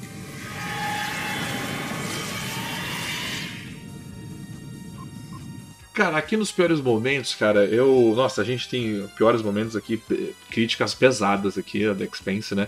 Você vai. Peraí, você vai começar com qual? Só fala que a gente deixa pro último. Ah, eu acho que né, o Alex a gente pode deixar pro final. Isso. Pro, pro resto antes. É, vou deixar o Alex pro final porque isso foi extremamente péssimo. Vamos lá, eu, o meu pior momento é a Naomi, cinco, né, cinco episódios rodando numa nave ali, naquela luta. Aquilo poderia ter se resumido num único episódio. Isso também cabe ao, ao que ficou na Terra também, ao, ao, ao Amons. O Amons também poderia ter. Cara, poderia ser um episódio pro Amons, um episódio para ela rodando na nave, que estaria mais do que o suficiente agora você ficar, né, tudo, cinco, quatro episódios com a mesma história, porque você para pra pensar, começa o, o digamos que o, do jeito que começa, terminou depois de cinco episódios. Nada aconteceu. Era o cara tentando chegar na nave, ela era tentando sobreviver na nave era o cara tentando sobreviver na Terra durante quatro episódios. Isso se arrastou durante muito tempo. Ficou assim extremamente cansativo, Fernando. Eu, teve, eu, fiquei, eu, eu realmente fiquei cansado com esse roteirozinho, cara. É, eu também concordo com essa crítica. Não é quer dizer que eu não gostei do arco do Amos. Eu achei interessante o arco do Amos na Terra. Tudo bem que eu achei que a Terra tava tipo, pô, para uma sociedade do futuro não tinha um helicóptero para ir lá tirar os caras da ilha. Mas tudo bem, né? Mas a gente acaba perdoando essas coisas que a gente sabe que é para criar drama. É, então tudo bem. Mas esse drama, é, aí vai nossos piores momentos. Esse drama que colocaram no Dex Spencer nessa, nessa quinta temporada, para mim, per, per, perdeu um pouco a mão. Foi, pegou pesado. Parece que eles não tinham o que fazer além desse drama. Ficou um pouco arrastado, ficou barrigado. O, o, a segunda metade da temporada, eu não digo a primeira. A primeira metade da temporada ela tava indo bem. Mas a segunda metade da temporada ficou meio barrigada. E isso faz com que a história não ande às vezes, né? E, e complica isso. Exato. Quer dizer, quanto tempo a gente ficou vendo Alex e a Bob indo sem chegar em nenhum lugar? Não, e o engraçado é que o Alex, o Alex e a Bob ficaram. Eles trabalharam no primeiro episódio pra, cac... pra caramba. Foram investigar, rolou muita coisa. Aí esses seis últimos, eles ficaram com a nave passeando, né? Eles, eles foram até uma nave, aí foram até outra, tentaram até a Naomi, e fico, de repente eles parece que eles, eles ficaram ali dando. preso no estacionamento, né? Rodando com o carro sem saída. Ficou péssimo aquilo ali. É, ficou, ficou lento mesmo, não tem que falar, ficou lento. E, e, tipo, de novo, eu acho que a interpretação de todo mundo estava acima, certo, do, do, do, do, do normal, estava fantástico. A Naomi, né, que é a Dominique, a interpretação dela sozinha na nave estava fantástica, tal, mas ficou barrigado, gente. Desculpa, não é porque eu gosto da coisa que eu não percebo quando o negócio está se arrastando. É.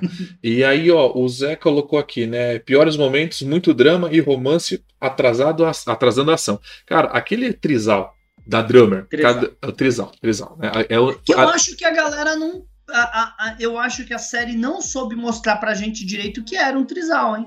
É, é, eles pecou, porque ali ficou muito claro que ela tava uma hora com o rapaz, uma hora ela tava com a moça, uma hora os dois estavam sozinhos, sem ela. É, ali era um, um, triângulo amoroso. O seriado pecou um pouco nisso. Mas, cara, aquele romance dela com a coisa, não, pra, não é que não funcionou. Eles não conseguiram encaixar e em certos momentos estava atrasado, né? Não, não, não contribuiu pro drama. Então aquele romance ali dela com. Inclusive, teve momentos que nem o cara participava, né? Tipo, a gente sabia não. que tava. O, sabia que o cara tinha voz ativa, mas ele não participou. Então, assim. Então, eu só percebi isso porque você me falou, Thiago. Eu não percebi. Pra mim, a Drummer tava tendo um relacionamento com aquela outra menina que eu esqueci o nome, certo? Pra mim, ela tá tendo. E o cara era só um, um cara importante na nave. Eu não percebi que era um relacionamento de três pessoas, porque você me falou, não, é um relacionamento de três pessoas. Tá, tem, tem, tem, essa referência nos livros. Aí eu peguei, por quê? Por causa que eles exploravam muito mais o relacionamento da drama com a menina e o cara simplesmente parecia só o amigão delas. É. Não, e, mas assim, tem cena dela só com o cara, tem cena só do, da, da namorada com o cara, aí de repente você percebia que tinha diálogo, que o cara tá, era o cara tipo deu o voto dele, mas ele não tava. Ah, então, assim, eu, essa construção, concordo com o cara ficou aqui. Foi um romance, a, a, tipo, não ficou muito. não funcionou muito pro drama. Eles não souberam encaixar aquilo direito, mas ficaram com vergonha de mostrar. Eu, foi o que, o que eu senti. É, é uma pena, por causa que seria muito mais interessante mostrar essa interação. E vamos deixar muito claro, eu fiquei muito bravo com a menina lá por não falar a verdade pra Drummer do que estava acontecendo. Porque eu não gosto desse tipo de drama. Eu não gosto do drama que quando uma pessoa o tem um segredo e não fala pros amigos. É o drama, o drama Arrowverse. Eu não gosto. Se é uma tripulação, você tem que estar tá pronto para colocar a tua vida na mão de qualquer pessoa ali. Se você tá escondendo coisa, tá problema. Quer dizer, muita coisa poderia ter se resolvido antes se ela simplesmente tivesse chegado e falado: então, a Naomi tá naquela nave, viu, Drama? É. Ficou. É, é, essas coisas de, de negar, de ficar de não saber o lado, isso daí não ficou. Não, eu não curti muito, não. E até porque a própria a Drummer, né? Ela, ela, assume, ela, ela fez a coisa errada, que ela, ela não ter matado o Inarus, ela se arrependeu porque o Inarus matou o cara. Aí ela se afiliou ao Inarus, aí depois ela se arrepende. Sabe assim, ficou, ficou as, meio.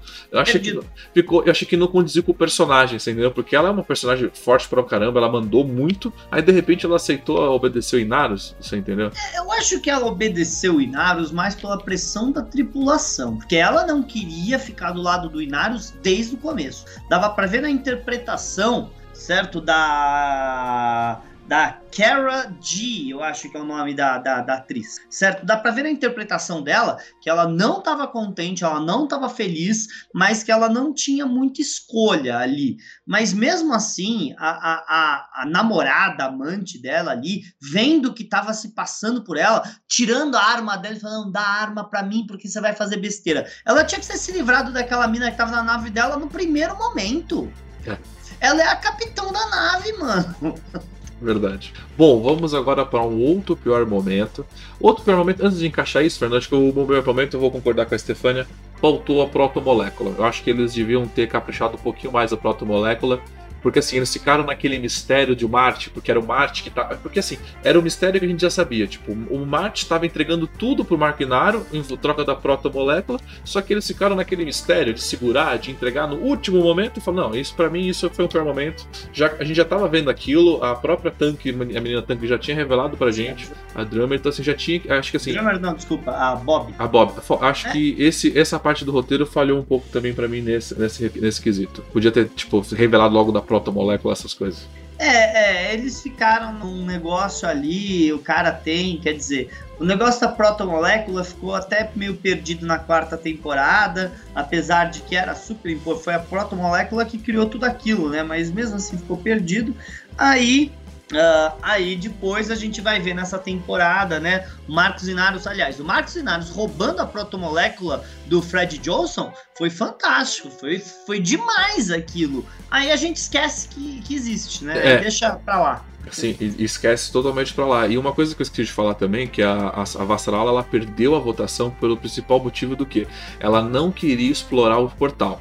Ela não queria explorar os portais. Assim, eu Isso. concordo perfeitamente de a gente explorar novos mundos, de dar. De dar peraí que tá. Acho Novas que, civilizações? peraí, caralho.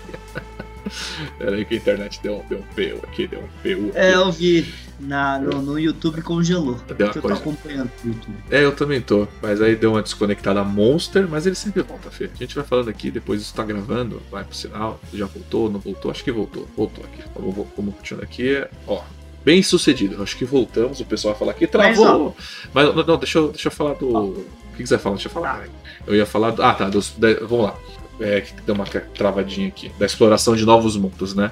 É, ela perdeu a votação justamente por conta disso, né? Porque ela não queria e a outra queria, então ela colocou. Eu acho muito legal isso, você explorar, é mais terrenos, é mais oportunidade. Mas, cara, a, a Vassal, ela tava totalmente correta. A gente não sabe o que tem daquele outro lado. É diferente eu pegar uma nave daqui da Terra e até o outro sistema solar. Por quê? A gente tá indo até outro sistema solar. A gente não, tipo, é tudo, é, como pode dizer? É diferente de eu cruzar um portal de uma outra civilização que se matou. Você entendeu? É diferente. Tipo, a guerra já aconteceu, tipo, já, já tem algumas coisas. A gente não sabe o que. Talvez a gente tá indo para encontrar o inimigo, o inimigo, né? É tipo, é, aquilo eu achei muito parecido com Babylon 5. Talvez a gente tá cruzando um portal para uma guerra. A gente não sabe o que tá rolando do outro lado. Né? O próximo, a Alpha Centauri, a gente sabe o que tá rolando lá. Agora, atravessar um portal e a gente pode entrar numa guerra e, e, e perder a humanidade.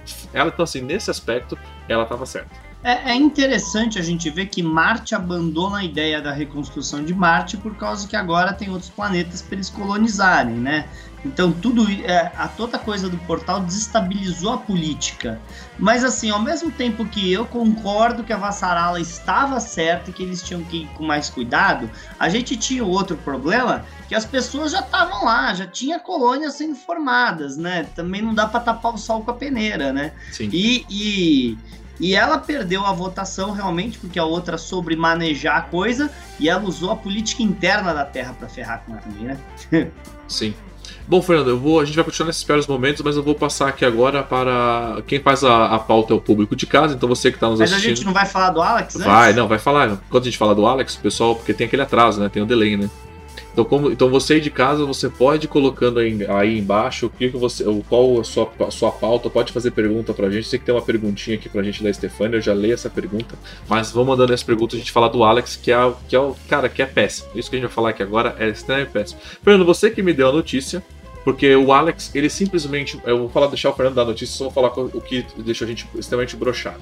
O Alex morre no final de um derrame. O único cara que não morreria do derrame era o Alex, mas tudo bem. Mas ele morreu no derrame por conta da, do excesso de força G produzido pela nave e o excesso de drogas que injetaram nele para ele produzir. Mas, cara, ele era um piloto de Marte. Ele era um cara preparado e treinado para isso. Ele era o único que não teria um derrame. Mas ok, botaram o derrame. Fernando, explique o motivo desse derrame. É, o que acontece é que o ator Kaz Anvar, qualquer coisa assim, ele foi cancelado, tá? É, parece que teve uh, acusações de comportamento inapropriado dele, certo? No, no set de filmagem. A gente sabe se é verdade? Não. Não tem como a gente saber que é verdade, que hoje em dia ninguém mais é julgado, ninguém mais passa por procedimento judicial real para ver se as alegações são reais. Tô defendendo ele de maneira alguma, porque o que eu tô falando, não sei Eu não sei o que aconteceu. Fizeram acusações contra ele, então o pessoal da produção simplesmente decidiu, vamos matar o personagem, certo? Mas assim, por mais que eles decidissem matar o personagem, eles podiam ter dado um final mais heróico para ele.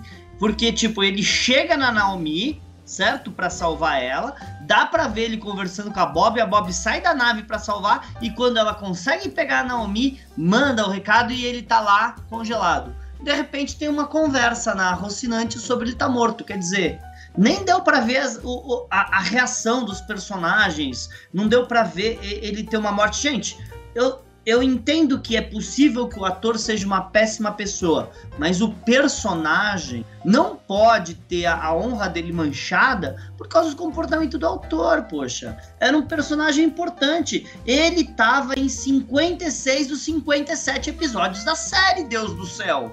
É, Fê, isso que você falou é uma coisa que a gente vem debatendo muito aqui. A gente já debateu isso aqui no Diário do Capitão. Caraca, o avião acabou de passar aí, né, Fernando? Vai passar aqui yeah. em cima, cacete. É, a questão é o seguinte, é. Olha lá, ele passando aqui na minha casa. Puta que. Por isso que é mais fácil a gente é. gravar no mesmo lugar, porque é, o avião é... passa só de uma vez. Cara, me toquei agora. Porque se ele passa na sua casa, ele tá vindo nessa rota. Mas vamos lá, ele passando aqui. Vamos lá. Uma coisa que a gente já vem discutindo aqui no Diário do Capitão é justamente isso. A gente falou da. da que aconteceu com a Gina, né? A nossa do Star Wars, a Gina Coran. Ela foi cancelada.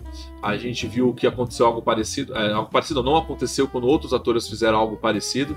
E agora, de repente, vamos lá. Eu não sei o que ele fez, Fernando. Ele pode realmente ter sido. Ele pode realmente ter cometido um crime. Não vou julgar ele aqui. Ele cometeu crime ou não cometeu um crime.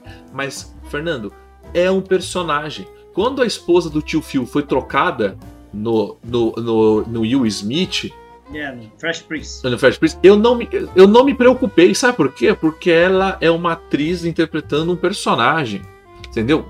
Acontece se motivo, a atriz teve que parar por X motivo, você arruma uma outra, um outro personagem, um outro ator, na verdade, né? Então, assim, agora esse negócio de você ter matado um personagem que tá no livro, inclusive tá nos outros livros, você entendeu? Tá nos outros livros esse personagem. Ele matou um personagem que não morre.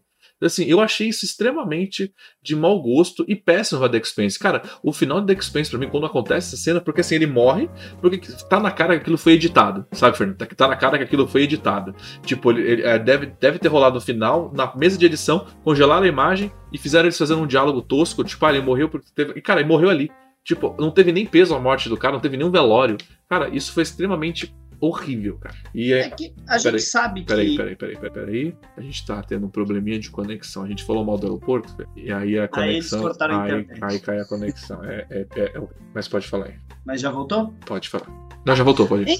Então, é todo esse negócio aí do, do, do, do, problema dos personagens. Eu não gosto quando troca o ator. Eu não gosto. É óbvio que eu não gosto. Ninguém gosta de ver o, o, um ator diferente. Mas às vezes não tem como. Às vezes não tem como. Às vezes é complicado, às vezes você não tem alternativa. É que nem a Savik no Star Trek 2 pro 3. A atriz é, estourou na série Tears, então ela não voltou. Ela queria muito dinheiro, um orçamento que Star Trek não tinha na época. Então tá, fazer o quê? Ok, a gente bola para frente, né? Agora, se você pode manter o ator, aí eu não concordo em trocar. Agora, se eles realmente queriam matar o Alex, eles poderiam ter feito ele levar uma, um míssel salvando, sabe? Ele jogando a nave na, no caminho de um míssel que tacaram na Naomi, ou qualquer coisa do tipo. Dava para ter feito melhor, entendeu? O que eu quero dizer? Podia ser muito melhor aquilo. É, é eu, triste. É, não, e é, é complicado, porque a gente cai em vários, vários aspectos, porque assim, o, digamos, ok, o, o ator foi um grande filho da puta na vida real, comprovou. Mas ele é um personagem. Tá? Ok, o que a gente faz? Cara, ter... o que custa você terminar a temporada com ele vivo ele só não volta pra próxima temporada? para você deixar aquele personagem. Porque imagina assim, aí você pode trazer aquele personagem mais pro futuro com outra. Olha, passou dois, três anos, agora esse cara voltou. Sabe? Porque ele foi cancelado, Thiago. Quem é cancelado não merece um final não, feliz na história. Eu não, eu não digo do personagem, do ator voltar então, como personagem. Eu tô falando, o ator foi cancelado, logo o personagem dele não vai merecer um final feliz. É, eu acho. Então, mas eu acho um absurdo. Eu acho que, tipo assim, poderia ter mantido. É que nem uma coisa que aconteceu isso foi em The Walking Dead. The Walking Dead aconteceu algum, algumas vezes com alguns personagens. Você tinha personagem, de repente aqueles personagens, eu vou ali buscar uma comida. E ele nunca mais voltou. E aí ele volta depois, ele volta depois de três temporadas ele aparece, você entendeu? Isso é aquilo, você não precisa você não precisa matar em, tela, em tela, precisa matar em tela. Você simplesmente não, afasta ele, o cara. Ele poderia, e ele volta. poderia ter decidido tentar de novo com a esposa lá em Marte, ou ir embora da nave e decidir ficar com o filho por causa de tudo que estava acontecendo. Uh, você não precisava ter feito o que fez, por causa que a morte dele, no final das contas, foi vazia. Sim.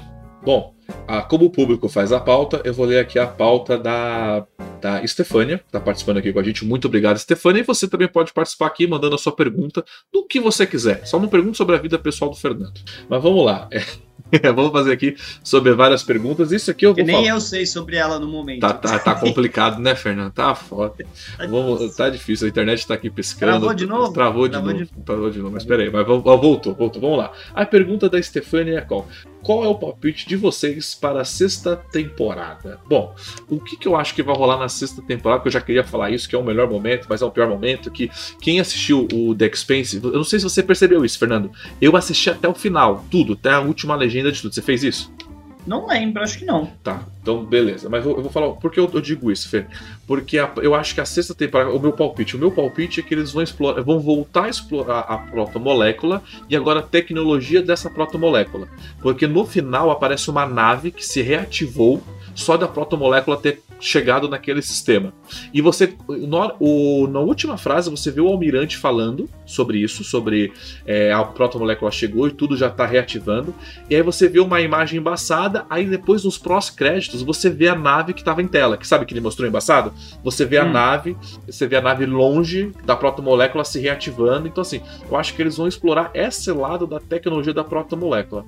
E toda vez que o é, o James Roden, Roden não, é o. É, é o Roden. O Roden, o Roden, ele passa pelo arco, pelo portal. Você já percebeu que toda vez que ele passa, ele fala que alguém tá olhando ele? E nessa última, e no último instante também, quando a nave, uma, uma nave vai cruzar, ela é desmantelada dentro desse universo, dentro dessa passagem. Então, Sim, eu, tô, eu, tô, eu, tô, então eu tô achando que eles vão explorar agora a, a tecnologia de quem criou esse portal. Talvez, tipo, porque quando aquele alien é morto na quarta temporada, lá que ele tá tentando não deixar a coisa acontecer, é meio que, para mim eu entendi que eu achei que ia explorar mais nessa quinta temporada, mas não foi, mas eu acho que agora na sexta eles vão trazer isso. Acho que vai ter a volta dessas duas tecnologia dessas duas dessas duas tipo, entidades lutando, tipo a sombra, tipo os Shadows e os e os Vought, tá ligado? Eu acho que eu acho que eles vão literalmente trabalhar com nesse nesse pique vai Vampire. Então, é, é, é, é, bem interessante essa sua propositura, por causa que nada é melhor para resolver os problemas entre pessoas do que um inimigo em comum. Então, se a humanidade acabar sendo jogada num conflito interplanetário de outras raças, a gente pode ver tendo um motivo para se unir melhor, né? Agora, sem dúvida nenhuma, a gente também vai ter a resolução do arco do Marco Naves. O que eu não quero é que eles separem a tripulação de novo. Porque eu entendo você separar a tripulação para você trazer de volta. Mas eu, eu sempre gostei mais quando a tripulação inteira tava junto. Isso vai para tudo, vai para Star Wars, vai para Star Trek, vai para Babylon 5, vai para Galáctica.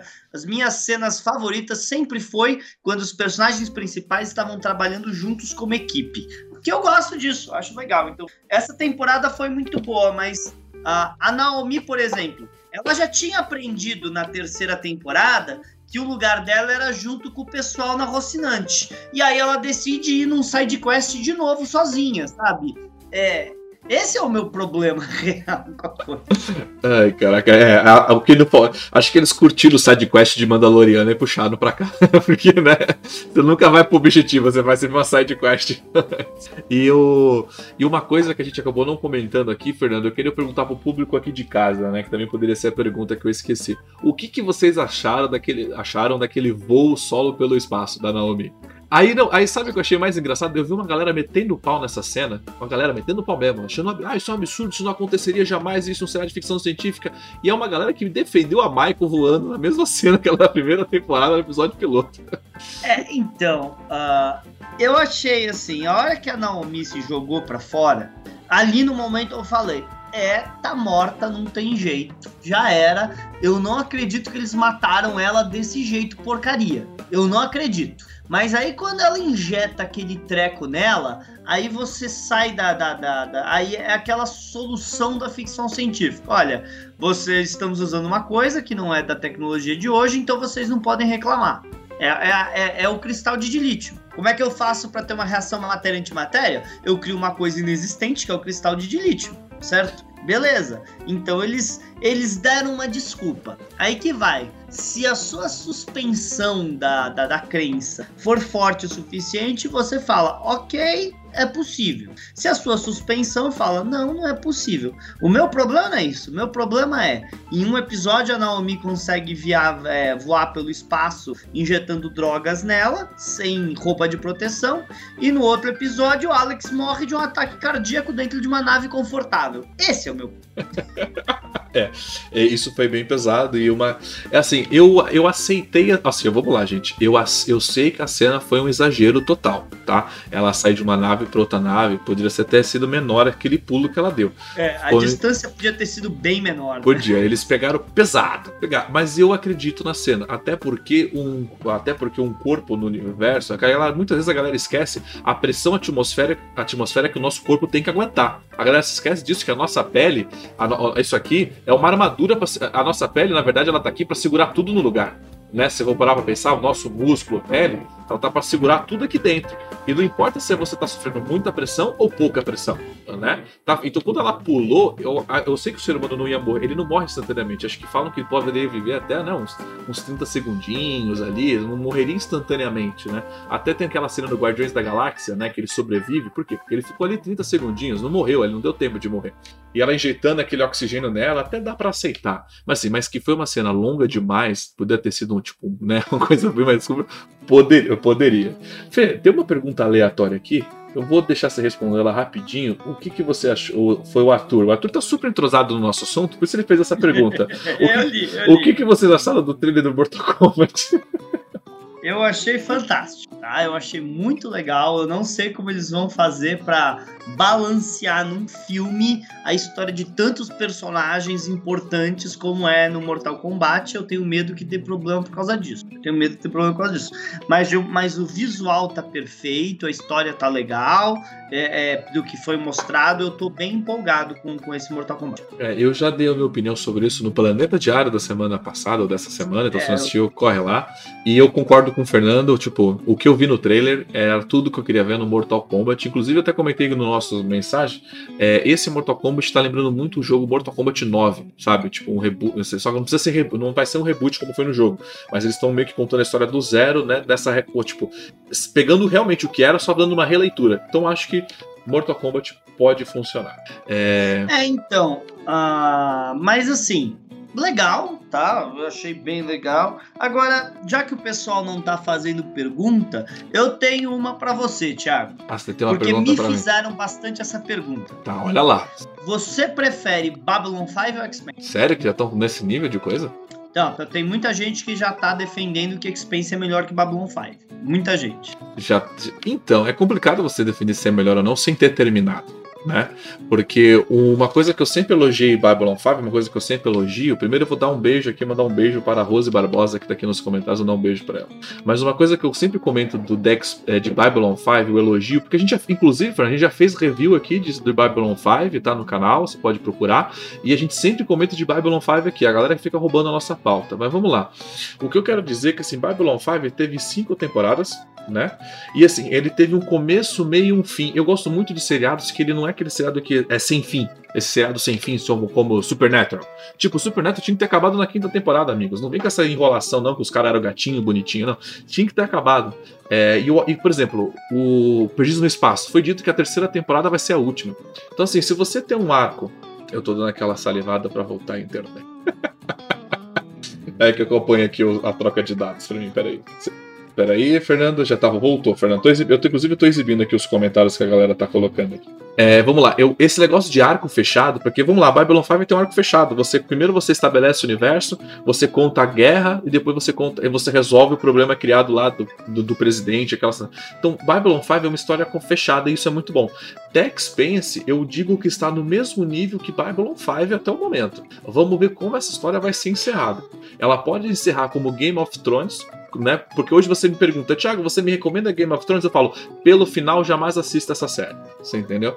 É, eu, né, Expanse posso simplesmente fechar de uma maneira que eu vou dizer, cara, The Expanse é melhor que 5, mas para isso ela tem que ser encerrada tem que melhorar. Da mesma maneira que eu digo que Discover vem, vem ruim, mas se Discover acertar uma próxima temporada, fala, olha, vale a pena assistir, né? Mas Expanse hoje no momento para mim vale muito a pena sim. Não digo que é Babylon 5 porque ainda não terminou, mas depois que terminar eu posso dizer que sim ou não.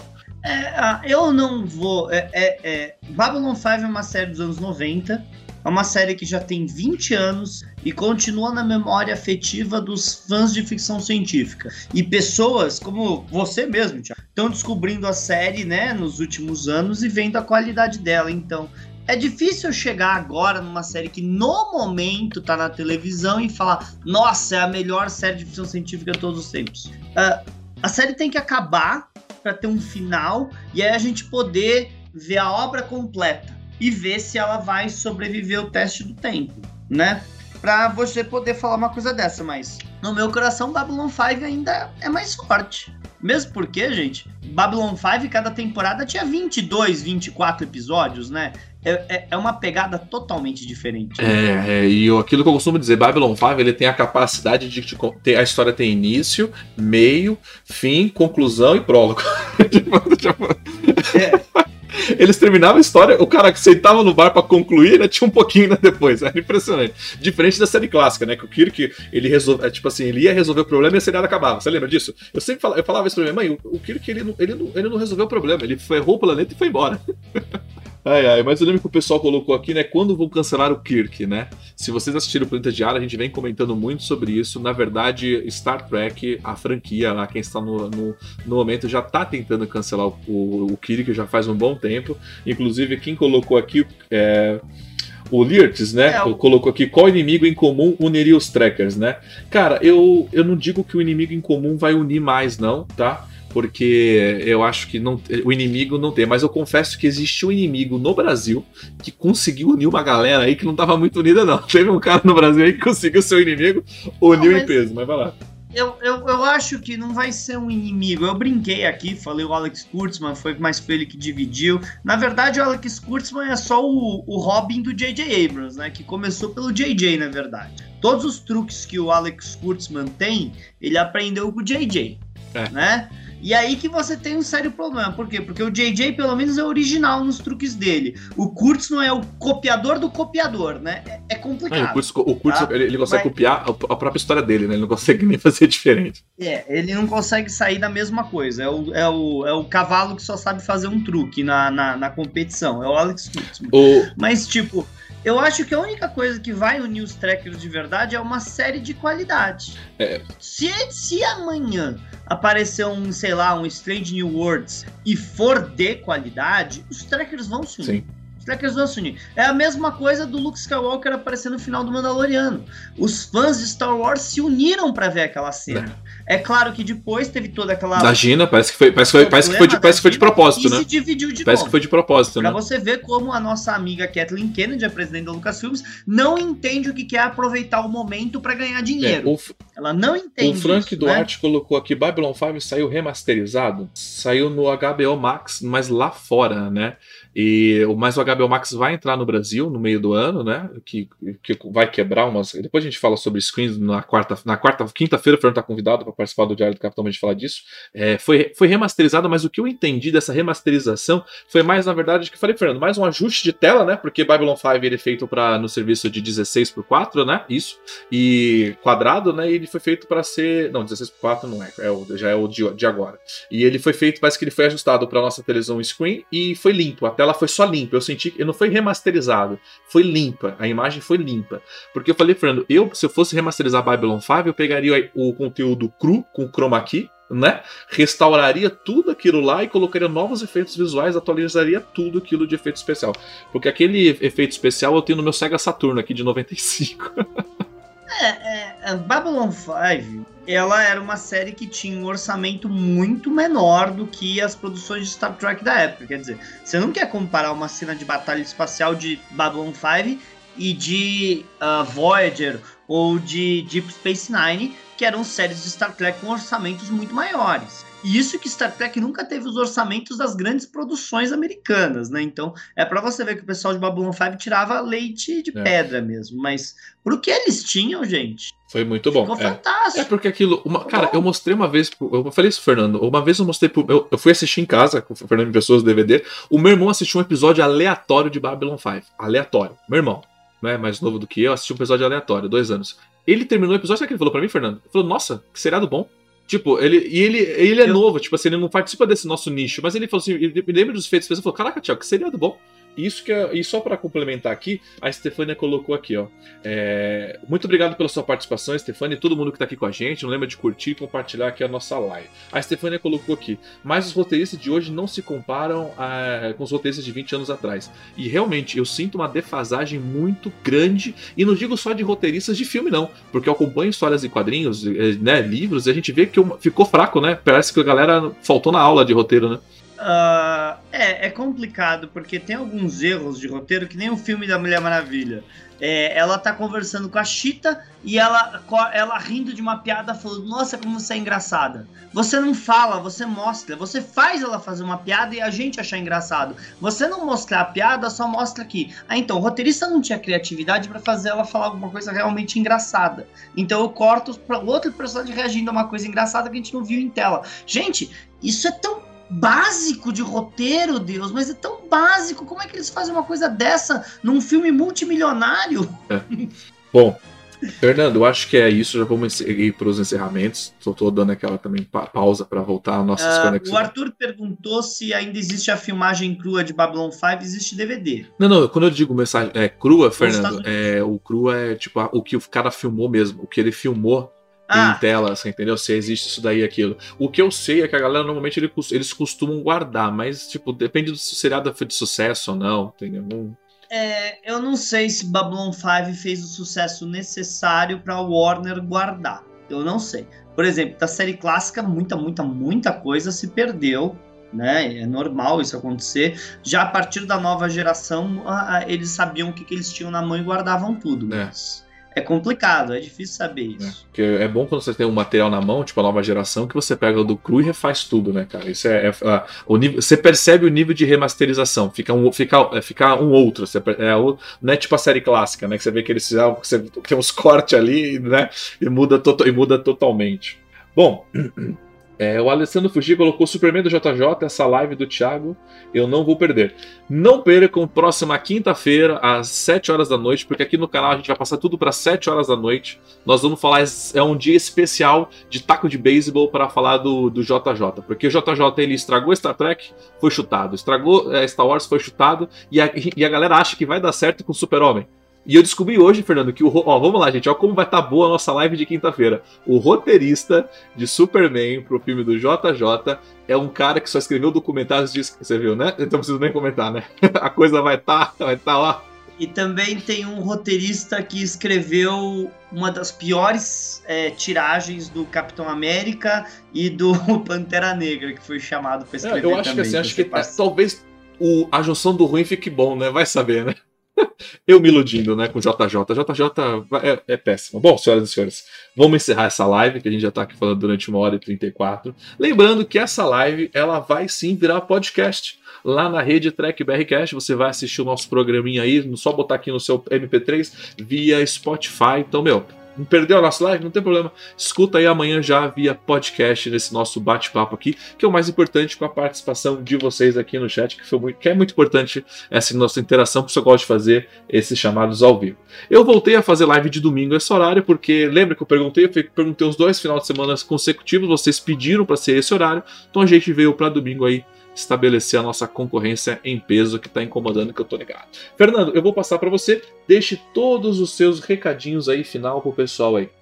Muito bem, vamos lá, gente. Uh... Bem, turma, ah, o que eu posso falar que a gente está em produção mesmo no momento é os vários programas do, do, do, canal da Nova Frota, tá? Entrou no ar na sexta-feira, podia ser melhor, Mulher Maravilha 84, com o pessoal do Linhagem Geek. Aí, a, amanhã, tá? Eu gravei hoje com o Luiz o Frota Update de amanhã, que a gente fala de WandaVisão e também fala do primeiro episódio daí da série do Super-Homem, além de falar outras coisas. E quarta-feira vai entrar no ar um programa do Nerd Fiction que eu e o Thiago gravamos sobre como fazer um, um, um roteiro do Arrowverse, né? Que a gente basicamente comenta, né? Como é que eles fazem isso. Aí vamos ter mais uma live do Israel na sexta-feira. Deixa eu lembrar qual que é o tema. É do Garak. Ele quer falar sobre o personagem Garak de Deep Space Nine. Para segunda-feira, Dia das Mulheres, uma entrevista que eu e o Luiz fizemos depois em House Con com a atriz Janette Kitter e com a atriz Rachel Arcelli, certo? que é para comemorar então o Dia das Mulheres, uma live com entrevista de duas atrizes de Star Trek Discovery aí no canal da Nova Frota, e é isso que vocês vão ter nas próximas semanas no canal. Olha isso, né, o canal aí do, da Nova Frota repleto de coisas. Falei que a minha gata tá bem na minha cara aqui. É, é que o monitor tá bem na frente, ela tá bem aqui na frente. Só que vocês não estão vendo ela. É, pô, Fernando, bem bacana. Essa entrevista que você fez com as, é, com as duas moças são, é a vilã, né? A, a isso, a, a, a Ozaira, né? E a. E qual que é o nome da outra? E a, e a Nan. Nan, Nan, Nan. Bom, vamos lá. É, então, eu pude, eu pude falar para ela uma coisa que eu falei, desculpa, mas a primeira oficial era você e não a Tilly. Eu espero que alguém lá fora veja essa sua entrevista. Bom, vamos lá, vamos dar aqui, vamos dar agradecer ao público que está aqui de casa, que é a Stefânia. Muito obrigado, Stefânia. Ela está colocando obrigado esse final de domingo muito mais legal. Eu que agradeço. A gente faz essa live justamente para se divertir com vocês. Ao César, ao Israel aqui com uma, uma live muito boa. É boa, Israel, porque a gente vem sempre aqui no bate-papo junto com vocês, né? Isso é fundamental. É, ao Laércio, Alessandro, né? Ao Carlos, ao Frank que esteve aqui com a gente a Rose também que estava aqui com a gente, o professor Fernando, é você. Ah, então é isso aí, senhoras e senhores. Muito obrigado mesmo pela essa participação. Siga o Diário do Capitão aí nas suas redes e mídias sociais, que é muito importante. Entra lá no Google, no Google não é, entra lá no Google, coloca o Diário do Capitão, segue lá, se inscreve no canal do YouTube, que ajuda a gente bastante. Curta e compartilhe, que é fundamental aqui para o nosso crescimento, que a gente está crescendo bastante. Fernando, obrigado pela sua participação e até a próxima e rola o encerramento.